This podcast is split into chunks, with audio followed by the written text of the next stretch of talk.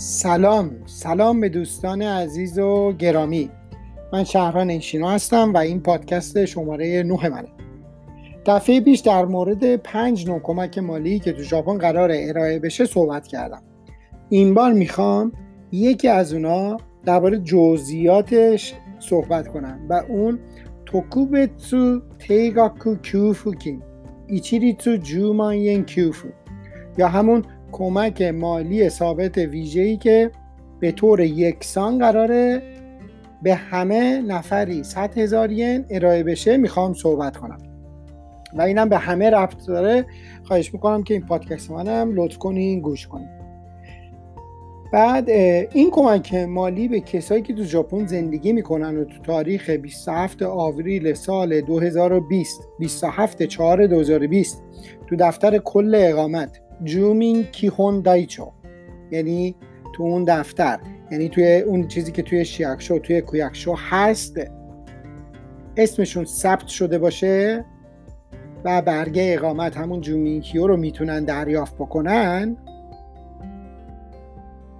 می‌تونن برای این کمک مالی درخواست کنن و نفری 100 هزار ین دریافت کنن. هیچ تفاوتی هم بین ژاپنیا و خارجی ها وجود نداره. هر سنی هم که باشی می‌تونی دریافت کنی. هم به صورت آنلاین هم از طریق پست می‌تونی شما اقدام کنی. البته کسایی که می‌خوان آنلاین اقدام کنن باید مای نامبا کادو اینو باید داشته باشی یا همون کارت ملی یا همون کارت شماره دار من که تو ژاپن فعاله اینو باید داشته باشی. غیر از این فقط باید پستی انجام بدیم این کارت شماره دار من ژاپن یه جورایی شبیه به شماره تامین اجتماعی آمریکاست. اینو برای دوستانی که شاید از خارج پادکست منو گوش کنن توضیح میدم. یا همون social security number. که توی ژاپن از اکتبر سال 2015 به خاطر ساده سازی یه سری از این کارها مثلا تامین اجتماعی مثلا مالیات مردم سرعت بخشیدن به یه سری از مراحل درست شد و شروع به کار کرد. این کارت شماره داره منم هر کس که تو ژاپن زندگی کنه می‌تونه درست بکنه. ولی متاسفانه با این وجود تو زمان ژانویه یعنی تا تاریخ ژانویه 2020 ماه 2020 ژانویه 2020 فقط 15 درصد از مردم کارت درخواست کرده بودن و داشتن. اونم یه سری مثل که دلیلا داشته. البته خب تو اینترنت و دنیای مجازی نوشتن. میگن که اگر شماره کارت تو و رمز تو کسی بلد باشه می‌تونه اطلاعات درآمدی یا مالیاتی شما رو راحت ازش با خبر بشه. برای این کمک مالی هم گفتن که هر کسی کارت شماره داره منو داشته باشه با آنلاین اقدام کنه. و به خاطر همینم همه فکر کردن که زودتر از کسایی که با پست اقدام کردن کمک مالی رو دریافت می‌کنن.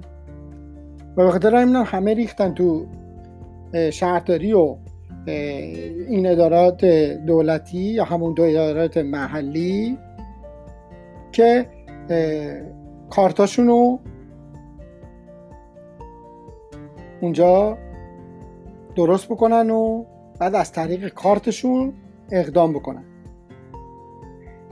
خب. بعد یه سری هم یه سری هم که از قبل کارتا رو اون 15 درصدی که از قبل داشتن حالا یه سری که رمزشون یادشون بود هیچ. اونا کارشون رو انجام دادن. یه سری هم رمزشون یادشون رفته بود. اونا هم رفتن توی صف تو شهرداری و اون ادارات محلی. صف وایسادن که رمزشون رو درست کنن یا این کار این چون رفتن تو وبسایت رمز اشتباه زدن. وبسایت بسته شده برن اون قفل رو باز بکنن. هم کسایی که اومده بودن برن کارت رو درست بکنن هم از این ور این برن این رمزه رو باز بکنن. اینا همه با هم ریختن تو صف و توی شهرداری که یه جا توی روزنامه نوشته بود که چهار ساعت باید تو صف باشی. خب و متاسفانه اون صفحه هم بدون هیچ فاصله اجتماعی همه صف وایساده بودن. بعد از اون برم افرادی هم که کسایی هم که توی شهرداری دارن کار می‌کنن سرشون شلوغ هم باید این ور داشته باشن هم باید اون ور داشته باشن. بعد کسایی هم که رفته بودن کارت درست بکنن دو نفری باید کاراشون رو یعنی دو نفر از اون کارمنده شهرداری باید یه نفر رو کار یه نفر رو می‌دیدن. یکی باید میره یکی باید نمی‌دونم با دست وارد کامپیوتر می‌کرد. بعد یکی اونو مدارک رو نگاه می‌کرد چک می‌کرد با همدیگه میشستن دوباره چک می‌کردن که این موقع اشتباه پیش در نیاد. اینم بگم برای چی دو نفری باید مدارک رو چک می‌کردن. به خاطر اینکه این سیستم کارت شماره داره من هنوز به سیستم دولت محلی وصل نشده. یعنی اطلاعات به طور خودکار از سیستم کلی کارت شماره داره من به سیستم دولت محلی که در واقع کمک مالی رو می‌خوام پرداخت کنم منتقل نشده. به خاطر همینم مدارک رو باید چک می‌کردن با دست وارد کامپیوتر می‌کردن.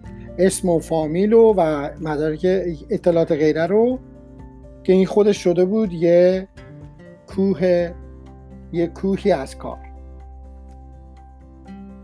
خب برای کسایی که پستی کار می‌کنن یعنی می‌خوان پستی کار بکنن مدارک و یه سری از مدارک از دولت محلیتون به دستتون می‌رسه از اداره محلی به دستتون می‌رسه. اون رو پر کنین و یه نسخه کپی از دفتر حساب بانکی با کارت شناسنایی مثل گواینامه رانندگی خودتون رو با مدارک براشون بفرستید. بعد منتظر دریافت کمک مالی باشید خیلی راحت. البته کسایی که ماینام با کادو و پسوردشون اون رمزشون رو بلدن و می‌تونن انجام بدن خب اون کارو بکنن. اون اون راحت تره و منتظر پست هم نمی‌خواد باشی. ولی کسایی که ندارن من فکر کنم پستی انجام بدن که راحت تره و اینم بگم چه به صورت آنلاین چه از طریق پستی شخصی که سرپرست خانواده هست. یعنی ستای نوشی هست می‌تونه این کار رو انجام بده. و باید هم به نمایندگی همه خانواده انجام بده. حالا برای دوستایی که از خارج دارن پادکست رو گوش می‌کنن در پادکست های بعدی در مورد این سیستم سرپرست خانواده صحبت می‌کنم که اصلا چی هست این سیستم سرپرست خانواده تو ژاپن. بعد اینم بگم از اونجایی که تاریخ شروع اقدام این کمک مالی بستگی داره به دولت ها به دولت های محلی. به خاطر همینم زمان پرداختش هم همه با هم فرق می‌کنه. یعنی استانها با هم فرق می‌کنه شهرها با هم فرق می‌کنه. و خب، برخی از این شهرداری ها تو ماه آوریل شروع به درخواست یعنی دریافت کردن درخواست مردم شدن. بعد بعضی ها هم ماه پنج دیگه شروع به واریس کردن شدن یعنی پرداخت کردن اون کمک مالی شدن. در حالی که هنوز بعضی ها مدارک هم به دستشون نرسیده. اینجوری هم که به نظر می‌رسه کسایی که تا الان درخواست کردن دیر دیر ماه 6 یعنی ماه بعد ماه جوان دیگه این کمک مالی به دستشون می‌رسه. و به نظر می‌رسه که این مهلت درخواستم تا اواخر ماه هشت باشه. بازم منطقه با منطقه فرق می‌کنه. لطفا چک کنید و سریع اقدام کنید که سریعتر این مبلغ به دستتون برسه. خیلی ممنون که این پادکست شماره 9 منو گوش دادید و امیدوارم که این پادکست هم به دردتون خورده باشه و دوستانی که تمایل دارن